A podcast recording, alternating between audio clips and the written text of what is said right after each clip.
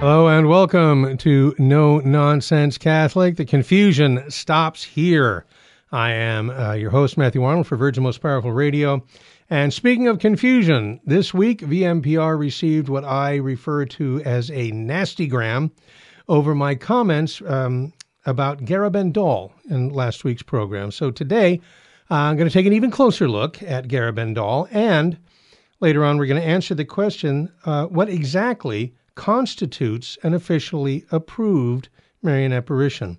Because there's a lot of people who are uh, apparently confused about what that is. Also, we're going to have a, a medieval mentality segment later and um, uh, look, look at why you should have a rule of life. You know, just like a like a medieval monk had a rule of life, you should have one as well. But uh, to begin, rather than uh, reading the gospel from this Sunday's uh, Mass as usual, I, I would like instead to consider the parable of the rich man and Lazarus. Uh, that's uh, taken from Luke 16, verses 19 through 31, where Jesus, uh, wishing to show the evil effects of riches when misused and the advantages of poverty when borne with patience, said the following There was a certain rich man who was clothed in purple and fine linen, and feasted sumptuously every day. And there was a certain beggar named Lazarus who lay at the rich man's gate full of sores. He desired to be filled with the crumbs that fell from the rich man's table, but no one did give him. Moreover, the dogs came and licked his sores. Now it came to pass that the beggar died, and he was carried by the angels into Abraham's bosom. But the rich man also died, and he was buried in hell. And lifting up his eyes when he was in torments, he saw Abraham afar off, and Lazarus in his bosom. Then he cried and said, Father Abraham, have mercy on me, and send Lazarus that he may dip the tip of his finger in water to cool my tongue, for I am tormented in this flame. Abraham said to him, Son, remember that thou didst receive good things in thy lifetime, and likewise Lazarus evil things. But now he is comforted and thou art tormented. And besides all this, between us and you there is fixed a great chaos, so that they who would pass from hence to you cannot, nor from thence to hither. Thereupon Dives said, Then, father, I beseech thee that thou wouldst send him to my father's house, for I have five brethren, that he may testify to them, lest they also come into this place of torments. But Abraham said to him, They have Moses and the prophets, let them hear them. But he said, No, father Abraham, but if one went to them from the dead, they will do penance. Abraham said unto him, If they hear not Moses and the prophets, neither will they believe if one rise from the dead. So, in this parable, Jesus gives us an inkling of our future state, both for our consolation and as a warning. After this life, there is an afterlife, a life where everything is quite different from what it is on earth. Lazarus was poor and despised and racked with pain and hunger while he was on the earth. But when he died, angels carried his soul to the limbo of the fathers, to Abraham's bosom, the abode of the just, where he received consolation, and from which, when our Lord ascended into heaven, he passed into everlasting glory. On the other hand, the rich man, when on earth, led what was apparently a wonderful life. He, he was esteemed, honored, surrounded by flatterers, waited on by servants, uh, clad in costly clothes, and, and had a luxurious feast every day. But all this splendor lasted only a short time, and then he died and was lost forever. And, you know, still suffering the unspeakable torments of hell. Now, since this is a parable, uh, Dives, the rich man, and Lazarus are, are typical characters uh, uh, rather than, than actual persons, right? I mean, presumably. But there are important truths contained in this parable, as in all parables, like, you know, the Good Samaritan and, and so on.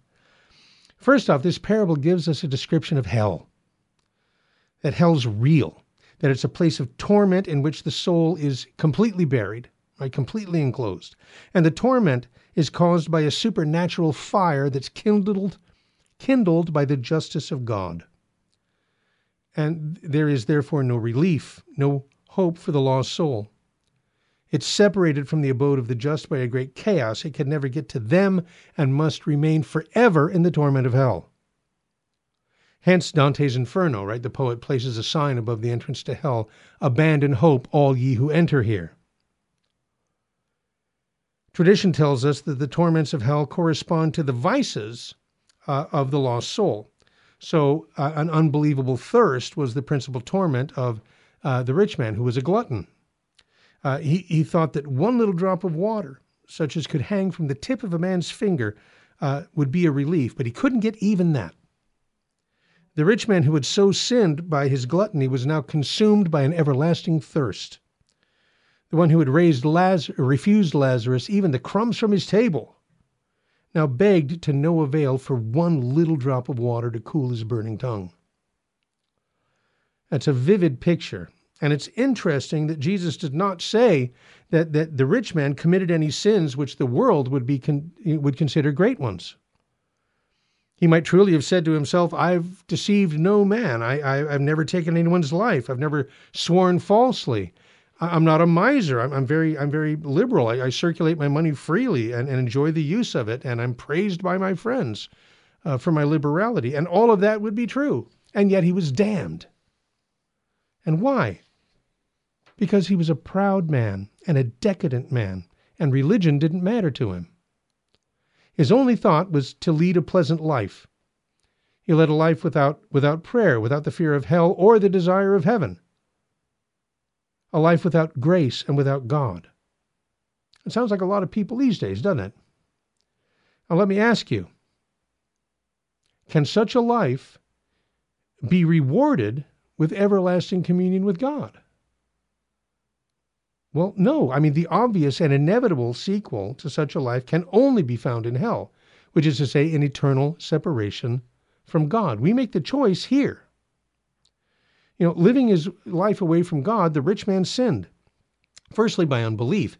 Uh, uh, obviously, he and his brothers um, uh, didn't believe very much, if at all, in the immortality of the soul or in what God had revealed to man by Moses and the prophets, which is to say, the necessity of doing penance and, and the hope of a promised Redeemer.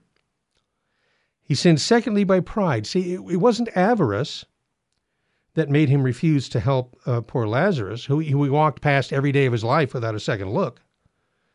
And it was pride that made him despise the poor man. It was pride that made him hard hearted and unloving.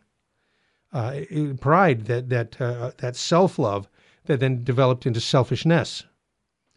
And then he sinned, uh, as the thing tells us, for, by, by gluttony, eating and drinking, a luxurious feast, luxurious banquets every day, and for which reason he was traditionally known as the rich glutton. So the everlasting reward of Lazarus and the everlasting punishment of Dives teach us to know the justice of God. That, that God's justice uh, is also shown in his temporal reward of the rich man while on earth for what little good he had done. You know, perhaps in his earlier days, Dives had, had sometimes prayed or, or given an offering to the temple. And because God, in his omniscience, knew that this man would remain impenitent to the end and would go to hell, he gave him his reward on earth. Whereas, on the other hand, Lazarus, you know, uh, probably committed sins in, in his youth, but then repented of them. And by his misery on earth made satisfaction for them and, and suffered his temporal punishment in that way so that when he died, he was taken, you know, directly into the abode of the just. Point is, nothing good is left unrewarded, and nothing that is sinful is left unpunished. That's the justice of God. The, the fate of the rich man ought to serve as a grave warning to the rich uh, to, to make, you know, to, to not forget God or, or the care of souls and to use their riches um, make right use of their riches, especially by alms deeds. And, and the everlasting reward of Lazarus ought to bring consolation to the poor and suffering, and teach them not to murmur or lose courage, but to endure everything in patience and in resignation, fixing their hope on God and his everlasting riches. Blessed are the poor in spirit, uh, for theirs is the kingdom of heaven, applies to us all. But here's the main point I wanted to make. Uh, Jesus says, he who will not believe the teachers appointed by God, that's Moses and the prophets under the old law and the church under the new, would not believe even if one rose from the dead and came to preach to him. You remember how another Lazarus was called back from the grave by our Lord, and Christ himself rose from the dead, and yet the majority of his people still refuse to believe.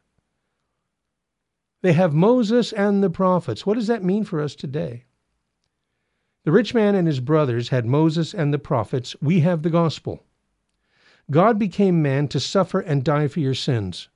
On the holy cross, he gave you the Blessed Virgin Mary to be your mother and model. He established the Catholic Church to communicate to you the graces he won on the Holy Cross through the sacraments that he instituted.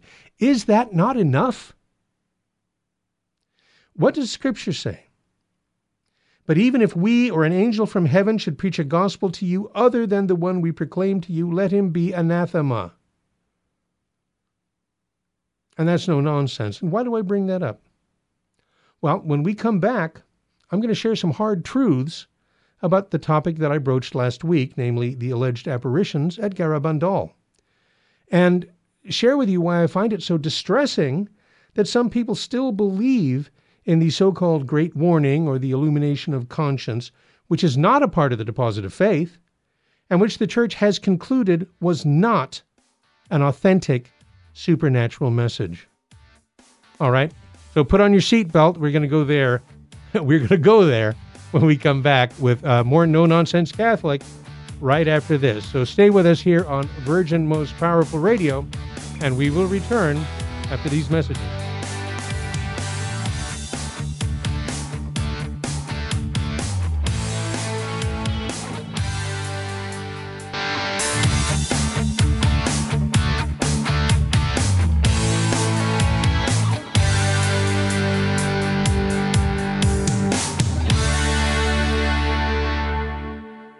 Okay, the other day, Virgin Most Powerful received a nasty gram with the subject line Attack on Divine Mercy.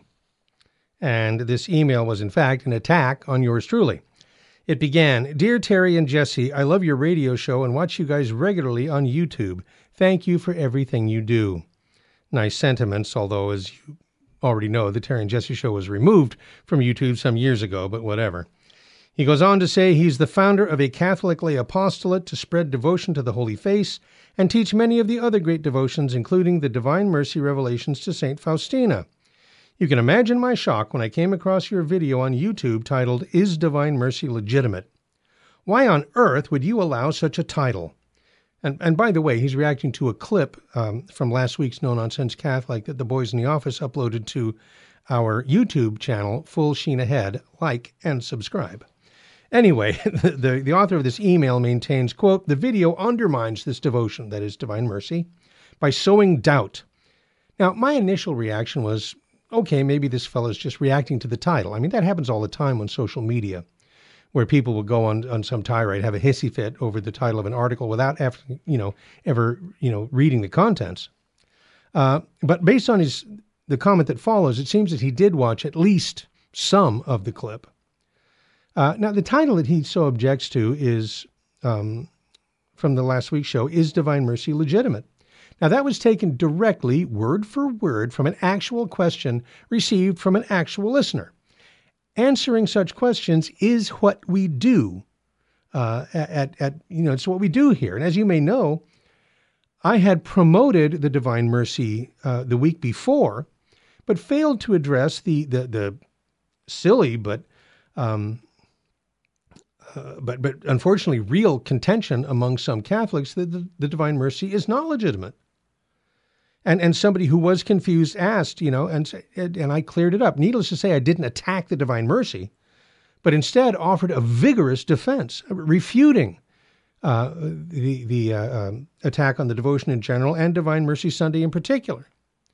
So my first thought was, if he's really just that concerned about the title, well, then, with apologies to Shakespeare, the listener doth protest too much, methinks. But then I read the next sentence. He, that is me, goes on to attack Garabandal, calling it nonsense, and erroneously states, quote, if the church concludes that an apparition is false, as in the case of Garabandal, unquote, the church has not declared Garabandal as false. The church is still discerning. This is what he wrote to us. Okay. Garabandal again. and it was suddenly clear to me which other devotion he founded an apostolate to promote, and likely why he chose not to mention the name of his apostolate. Um, but in any event, the statement, the church has not declared Garabandal false, the church is still discerning, is in fact demonstrably false. So, first, a little background. Now, for those of you who are mercifully unaware of Garabandal, the claim is that apparitions of St. Michael the Archangel and the Blessed Virgin Mary allegedly occurred from 1961 to 1965 to four young schoolgirls, initially ages 11 and 12, in the rural village of San Sebastian de Garabandal in the Diocese of Santander in Spain. There were two alleged messages attributed to the Blessed Virgin, of which the first was just, you know, typical boilerplate assertions a call for prayer and sacrifice, uh, Eucharistic devotion, veneration to Our Lady in traditional ways. In fact, uh, they originally referred to her as Our Lady of Mount Carmel of Garabandal, uh, and that God is offended by our sins. Okay. As the former Bishop of Santander, Eugenio Beitia, said, they simply repeat the common doctrine of the Church in these matters. Now, that was the message of 1961. The 1965 message was uh, more controversial in that uh, they claimed Mary had said, Many cardinals, bishops, and priests are following the road to perdition, and with them they are taking many more souls. Uh, unquote. Now you can see uh, why certain people would have an affinity with this sentiment. Um, but as a student of history, I can tell you that there has hardly ever been a time in the church uh, when this assertion was not being made. She also allegedly said ever less importance is being given to the Holy Eucharist, and I can understand also how this resonates with people. Because we can see it. But that's the point. We can see it. Catholics have been making this very observation for decades without any, you know, need of any pretended messages from heaven. And the so-called visionaries also forecast a warning, a miracle, and a punishment that are, you know, have not transpired. Now, this concerns the alleged great warning or illumination of conscience that I called nonsense last week. But allow me to say that I am in good company. All the bishops of Santander who have the uh, primary jurisdiction in this matter, all have spoken with one voice regarding Garabandal and concluded that nothing supernatural took place. In 1967, Bishop Montis of Santander declared, there was no apparition either of the Blessed Virgin or of St. Michael the Archangel or of any other celestial personage. There was no message. All the phenomena which occurred have a natural explanation. Unquote. Now, in the face of that conclusion, the devotees of Garabandal falsely claimed that they didn't have to accept the bishop's declaration because, according, uh, well, according to their materials, pronouncements on the authenticity of Garabandal was entirely in the hands of the Holy Office, the, the Congregation uh, for the Doctrine of the Faith. Although, according to the Church, competence in such matters rests with the local bishop. But in this case, the, the, the CDF did put an end to their claim once and for all. On May 10, 1969, the congregation issued a declaration giving, quote, full support to Bishop Montis and stating that he, quote, acted correctly in this matter and in full accord with his authority, unquote. And yet, the promoters of Garabandal disingenuously continue to, to promote the, the devotion as if Rome had not spoken. In fact, they continue to claim the contrary. And, and since the very early days have made the assertion that the visionary, the main visionary, Conchita Gonzalez, had an audience with Pope Paul VI and received his special blessing. And that claim was promoted in a pamphlet circulated by the Garabandal Center of New York. Well, the bad news is that the claim, indeed the pamphlet himself, pamphlet itself, were also specifically refuted as false by the Congregation of the Doctrine of the Faith in 1969. And yet people today still repeat the false claims and still promote the devotion on the dishonest assertion that the church is still discerning. Really, in the 1990s, um, as reported at that time by EWTN News, then Bishop of Santander, Jose Villa, uh, Vilaplana, sorry, was asked why he did not issue a new statement on Garabandal just to clear things up. And he pointed out that all the bishops of the diocese from 1961 through 1970 uh, made the same assertion, right, that there was no supernatural character to the so called apparitions. Therefore, he said he did not find it necessary to reiterate this in a new declaration because it would only give undue publicity to something which was settled 20 years earlier. In other words, he said, I'm not going to dignify that with a response. And it's interesting that he specifically talks about the period from 1961 to 1970. Um, you know, the, the, the last of the messages came in 1965. Well, obviously, the 1969 declaration from the Congregation of the Doctrine of the Faith was not met with docility by the promoters of Garabandal, including even some clergy. An American prelate, Archbishop Hannan of New Orleans, expressed his doubts to the congregation and received a personal reply from Cardinal Seper, who was prefect of the CDF, and it's dated April 21, 1970, which is the, the crucial date. What does it say? Quote, the Holy See has always held that the conclusions and dispositions of the Bishop of Santander were sufficiently secure guidelines for the Christian people and indication for the bishops in order to dissuade people from participating in pilgrimages and other acts of devotions that are based on claims connected with or founded on the presumed apparitions and messages of Garabandal. In order to reply to certain doubts that you expressed in your letter, this sacred congregation wishes to assert that the Holy See has never approved, even indirectly, the Garabandal movement that it has never encouraged or blessed Garabandal promoters or centers.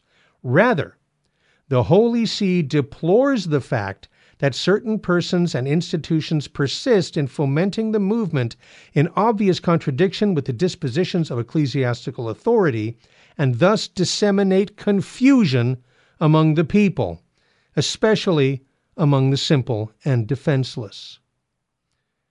Which, of course, is the accusation made against me for defending the divine mercy, but really my sin was for calling a spade a spade on Garabandal.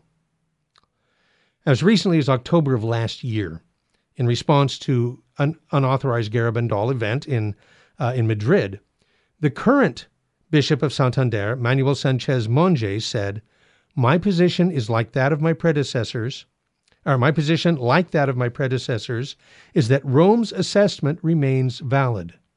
Rome's assessment.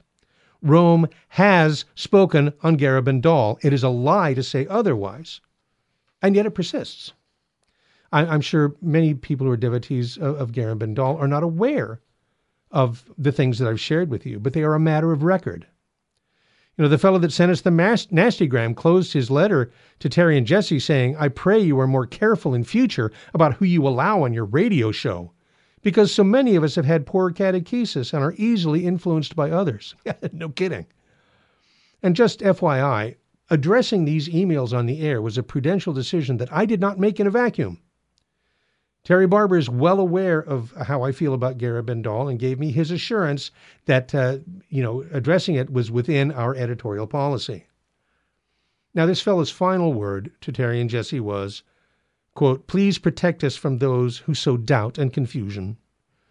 Well, that is the stated purpose of No Nonsense Catholic. The confusion stops here. And friend, I stand with the church when I say that I too deplore those who disseminate confusion among people, especially among the simple and defenseless, especially which they do precisely by promoting Garabandal. And that's no nonsense. And, and hey, let me say, if you have been those who are among, or if you've been among those, or know people who are among those who have been devoted to Garabandal, you're going to want to stay tuned for the next segment because when we come back, I will explain just what it is that constitutes an approved Marian apparition so that you can, you know, tell one from another. And we'll talk about who it is that has authority in the church to give such approval. Okay, and we're going to go directly to document from the Congregation of the Doctrine of the Faith and the precedent set at the Council of Trent. Okay, this isn't new, it isn't novel, but there's a really excellent chance that you've never heard it before. And there's especially an excellent chance that you have never heard that there's no such thing as a Vatican approved apparition. Ooh, let that sink in while we're waiting for the next segment. Uh, Matthew Arnold here, your host for Virgin Most Powerful Radio. You're listening to No Nonsense Catholic. And we will be back right after this with more on what constitutes a Mar- Marian apparition, who has the authority to approve them, and what the reaction of the faithful must be. Stay tuned, we'll be right back.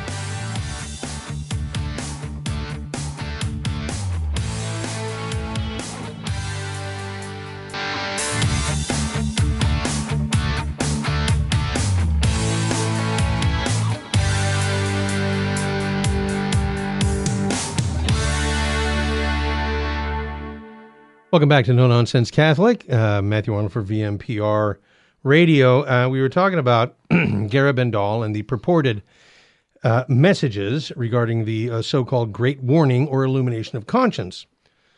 and for those of you that don't know, it's essentially the claim that shortly before the end times, everyone, without exception, every man, woman, and child, will personally experience an awareness of their own sinfulness, be given the sure knowledge of where they would spend eternity if they were to die at that moment.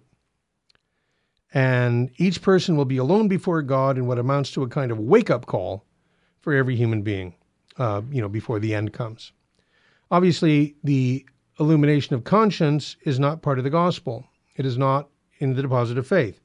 And I would hasten to add that no authentic apparition ever adds to or takes anything away from the gospel. Scripture on on the other hand, including our Lord Himself, uh, warns us that there's going to be false prophets and false miracles and false gospels. Okay, that's the great warning. That's the thing that should illuminate your conscience, not some not some alleged uh, uh, event before before the end times. And let me let me remind you, just quickly, that everyone who has ever died, all the saints, all your loved ones, for example, they all died without this so-called illumination of conscience.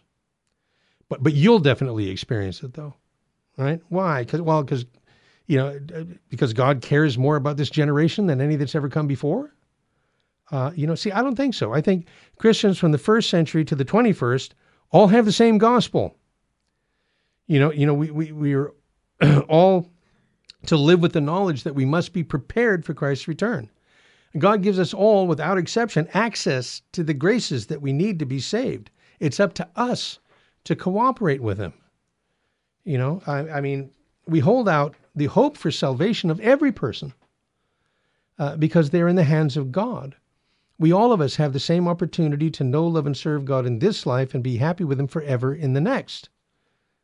Right? That's the gospel. That's no nonsense.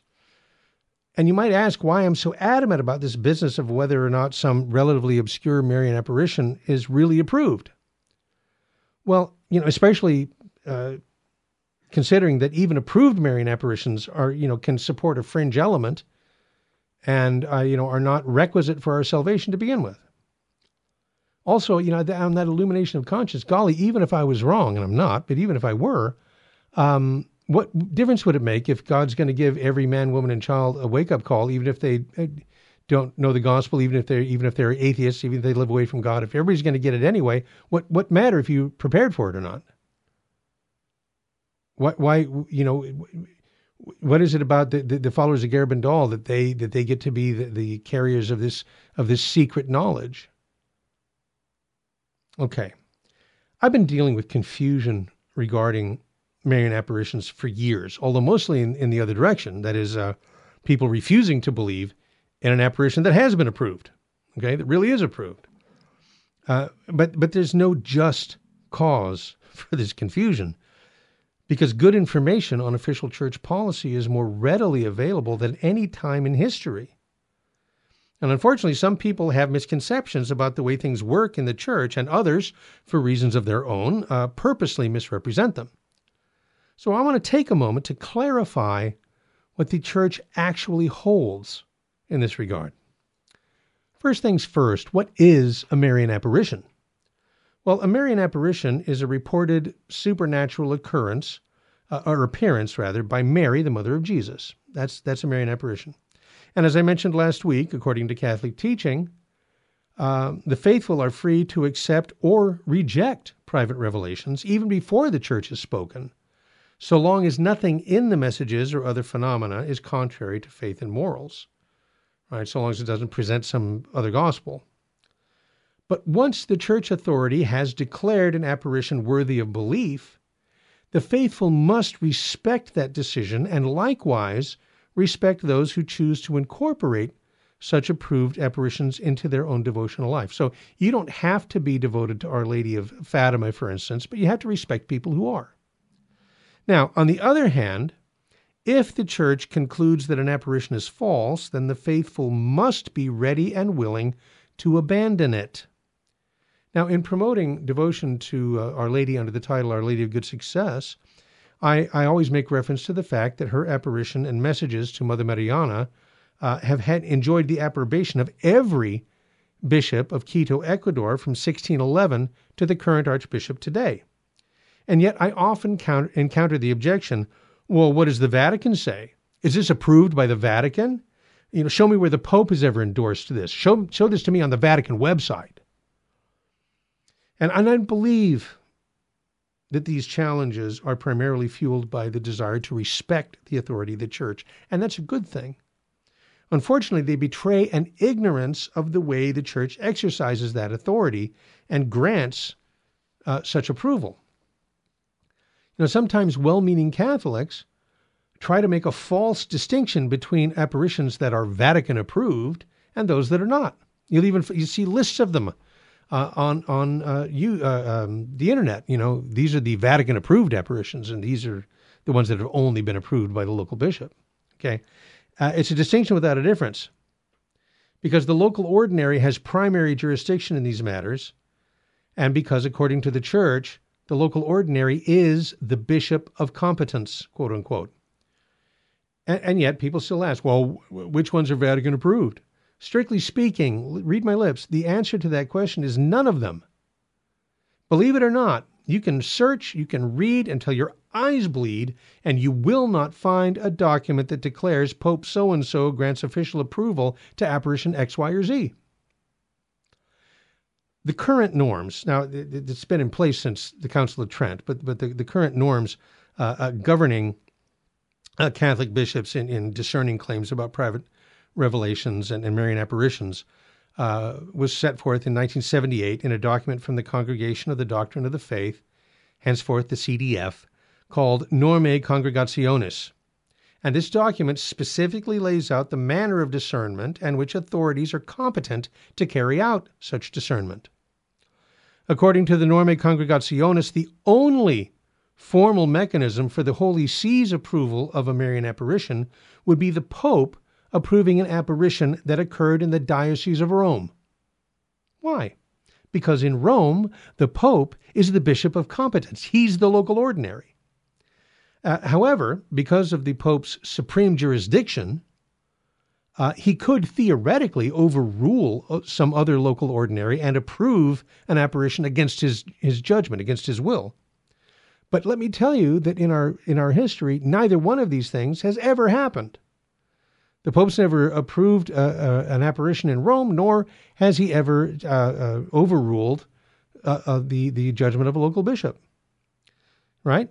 Okay. Never approved a Marian apparition himself, never overturned, you know, much less uh, another bishop. So even in cases where the congregation of the doctrine of the faith would cooperate with an investigation and yield a positive result, all right, if they say, yep, absolutely, the consequent approval doesn't derive its authority from the Vatican, from the Holy See, from the congregation. It derives its authority from the local bishop.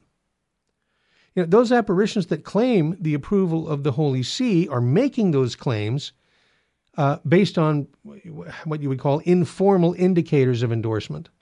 Okay, uh, the strongest indicator would be that uh, for the Holy See to promote the liturgical celebration of a private devotion outside of the particular diocese in which it occurred. So, in other words, uh, you know, where, where, the local ordinary would not have jurisdiction. So, Our Lady of Lourdes, uh, Our Lady of Fatima, Our Lady of Guadalupe come to mind because they are all included in the Universal Roman liturgical calendar.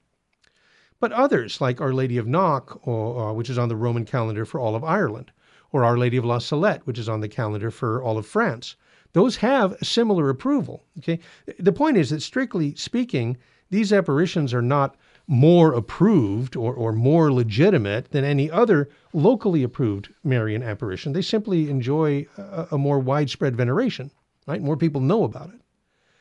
So, according to the norms of the Catholic Church, which have, which have been in effect not just since 1978, but since the Council of Trent, the responsibility of evaluating the merits of any purported apparition falls to the bishop of the territory in which the alleged events occurred if, or which the events allegedly occurred, I guess I should say. If, after an investigation, he determines that the apparition constitutes an authentic supernatural appearance of the Blessed Virgin Mary, pardon me, then that uh, apparition is considered approved for the whole church on his authority, okay? Unless uh, such time as one of his successors or, you know, the Pope in Rome were to contradict his decision, which, as I said before, has never happened. Now let's consider the, the alleged apparitions at Garabandal. It was investigated by the local ordinary and the Holy See with the conclusion that there was no apparition, no message, no approval of the church. Every bishop of Santander from 1961 up to the current bishop have upheld that decision. If you conclude from this that the church is still, still discerning, then words have no meaning. Obviously, the assertion by the bishops and the Vatican that there was no apparition of the Blessed Virgin or St. Michael the Archangel and that there was no message does not mean uh, we're still thinking about it or we're still considering it. Right? That attitude, by the way, the attitude that puts in, uh, would put a question mark where the church has placed a period, puts you in the same camp as people who continue to militate for women's ordination or, or want the church to to uh, conduct uh, gay marriage services. Right? Think about that for a minute. Stepping outside the judgment of the church on these matters puts you in really dangerous waters. So, what you need to do is find out if you hear about some apparition, some devotion, and the church has not spoken, then you use your own discernment, you consider it on its own merits. But if the church has spoken, I mean, it's up to you to find out what has the local bishop said. And if he said there's nothing to see here, then you need to move on. All right, that's no nonsense. We will be right back. Going to talk about the really the necessity for Catholics to have a rule of life and what that means when we come back with more no nonsense Catholics.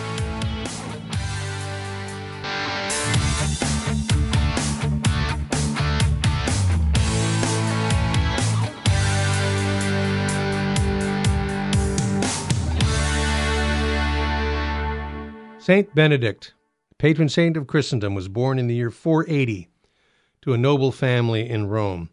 Went to a town called Subiaco, some 40 miles out of Rome, and there lived in a cave on the side of a cliff for three years, where uh, ravens would bring him food, because he was trying to live a life closer to God in the chaos of the fifth century. This is after the fall of the Roman Empire in the West. This is a time of uh, you know uh, what we call the Dark Ages.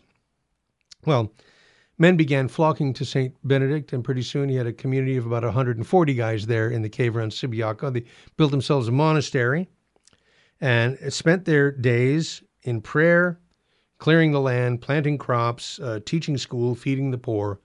Uh, they had the motto, Ora et labora, pray and work.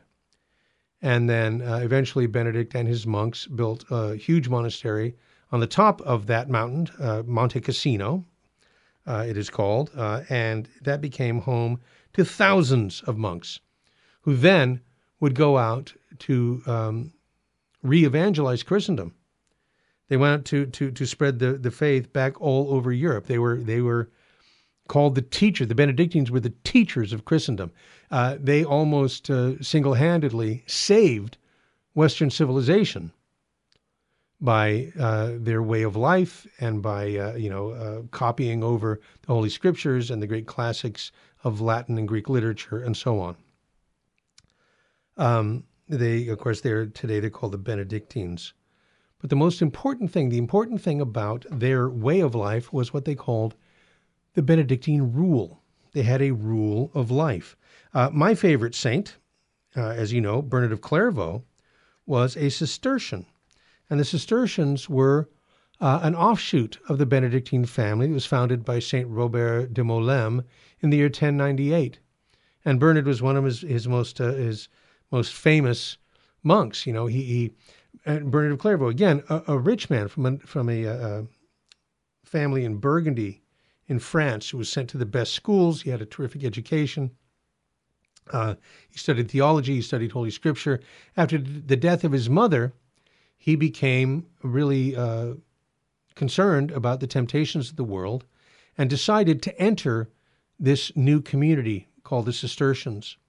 And Bernard of Clairvaux, he was so eloquent. I mean, he's a doctor of the church. They call him the mellifluous doctor, which means honey tongued, because he was so eloquent, so persuasive. You know, when when he decided to enter the monastery, of course, he, he told people about it. And when he presented himself uh, uh, for entrance into the novitiate, there were 30 other guys with him. Uh, he, he, had seven brothers, all of whom eventually entered the Cistercian uh, uh, monastery, and, and even his father. Okay, this is a this is a persuasive guy, um, and and he was chosen, not surprisingly, to go to a, a, place in France, the, the a grant of land that was known as the Valley of Absinthe, and not the intoxicating potable, but absinthe in French means bitterness. Uh, it literally comes from a word that means wormwood. Okay, this was a swampy, boggy, uh, you know, uh, valley, and he and his companions cleared it. They built the monastery. They renamed it the Bright Valley, Clairvaux. And Bernard loved nothing more than wanted nothing more than to remain there in his monastery with his brothers. Even was naturally became the abbot uh, of Clairvaux. He was the natural leader.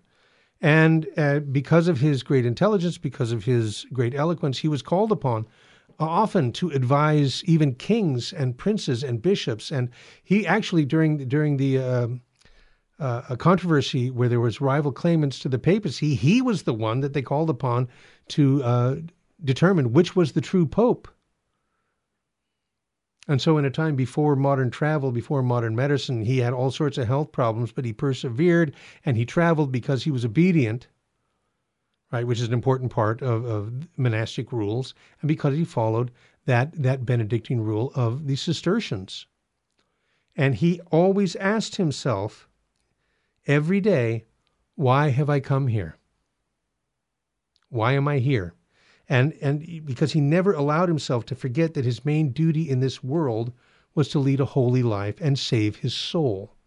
And a rule of life is the you know it is a, a traditionally effective way to do that. And that's why I believe that even lay people who live in the world, that's you and me, should have a rule of life. And I've composed one here. It's not definitive, but it sets out guidelines that correspond with my ideas about uh, um, the, the, modern virtues of chivalry, embracing the virtues of chivalry in, in, in, a modern context. So these are kind of the Ten Commandments of, of uh, uh, a Catholic uh, rule of lay Catholic rule of life. Number one, you start the day with prayer. Can be just you know a simple morning prayer, morning offering, uh, you know, accompanied by some common prayers, maybe the the Angelus uh, maybe you'll pray the morning office of the divine uh, office, right? The liturgy of the hours. Uh, in any case, you have to be certain never to neglect morning prayer. Never start your day without that. Okay. I count it a special blessing if you are also able to go to Holy Mass, even if only, you know, maybe one or two days a week outside of Sunday. In any case, you always start the day with prayer. Number two, offer all of your work and all of your duties to God. And in this way, you transform your whole day into a service to our Lord and King by doing everything for His greater honor and glory. Obviously, everything you do can be dedicated to God with the singular exception of sin. So if you're dedicating everything to God, that's going to help you to avoid sin. From time to time during the day, turn your thoughts to our Lord in the tabernacle. Offer up some short ejaculatory prayers. Renew the morning offering. You know, uh, keep God's honor before you all the time you know, Jesus, my God and my all, uh, Jesus, all, all for you, ad majorem Dei gloriam, right? And besides those occasional prayers, you should, number three, practice a daily regimen of prayer. Um, pray before and after meals, uh, and, and try and pray thoughtfully. calling to mind that it's God who's provided your daily bread, right? It's also a congenial time to practice some self denial, to eat moderately, right? You pray before meals, you pray the grace before meals, and you pray a thanksgiving afterwards, right? Um, for example, we give thee thanks, O Almighty God, who livest and reignest forever. Amen. May the souls of the faithful departed through the mercy of God rest in peace. If you add that little prayer to the holy souls um, to your Thanksgiving after meals, not only is that indulgenced, so there's an indulgence attached, but you do that every time you eat, and three times a day you're regularly praying for the souls in purgatory. Um, and also practice a, a, daily devotion. It's the Holy Rosary, uh, the Angelus, like I mentioned, uh, you know, at uh, morning, noon, and evening, uh, Chaplet of Divine Mercy. These are among the most popular, and certainly not the only daily devotions that are available. Lots of chaplets, uh, uh, novenas, little offices, and that sort of thing, uh, or or the, the, the official office, the divine office, the liturgy of the hours. It's the official daily liturgical prayer of the church, and even if you're doing it by yourself, you're joining the whole church in in their liturgical prayer. That's a powerful thing. Or you can get one of those monthly kind of psalm based devotionals right? Like the Magnificat has a, a psalm for every day and a reading for every day, plus the readings for Mass. Or there's a um, a traditionalist version called Benedictus, which has you know uh, a psalm for every day and a reading for every day, and the readings and, and prayers of the extraordinary form, right? Also, um, devotions like that are available on your smartphone uh, through apps. They're available online, right? So make it take advantage of that. Also, if possible, make a holy hour in front of the Blessed Sacrament. You know, uh, and Bishop Sheen said that a layperson could include the Holy Mass as a part of that hour. So you know, you know, uh, if you show up 15 minutes early, you go to daily mass half hour long, you stay for another 15 after after, and you've made your holy hour as well as going to holy mass. It's very powerful. Uh, and if you can't, you can always set aside an hour. You can say at, at, at two o'clock every day, I'm going to put myself spiritually before the tabernacle. And that doesn't mean you have to stop doing everything you're doing for that hour, just to be aware just to be thinking about our Lord in the tabernacle, about the, the real presence of Christ in Eucharist and, and adoring Him. Uh, just have that in your thoughts, but in a specific hour, a specific time each day. All right. Uh, if you're a husband and father, do not hesitate to bring your daily devotion to the family uh, as the spiritual head of the household. Really, the time that your wife and children spend with you leading the family rosary each evening, for example, will remain with them throughout their lives. Uh, it's well to remember that the father's example is the, you know, according to all the polls, that's the number one most influential factor in whether children continue to practice their faith as adults. All right. So number four, recreation, or what the uh, monastics call renewal. Uh, that should be wholesome and pleasing to God. It should be a renewal. How many people set aside Sunday to take care of all their errands? You know, it's like, no, stop and recharge your batteries recreation is good. It's even some recreation is necessary, but it goes without saying that a serious Catholic should avoid any activity that cannot be wholeheartedly offered to God. Uh, and that's why you, you make a uh, renew your morning offering throughout the day.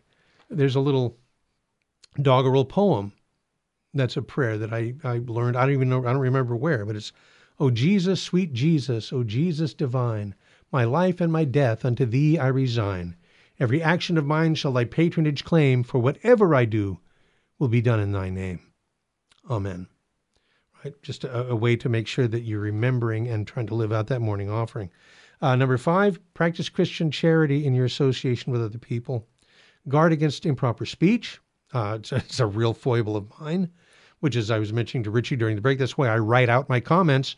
You know, that's why I have notes here because I don't want to say something uh, egregiously stupid uh, while I'm on the air. Uh, be courteous, be kind uh, to everybody, but don't be overly familiar. Be careful in whom you place your confidence. Practice the corporal and spiritual works of mercy.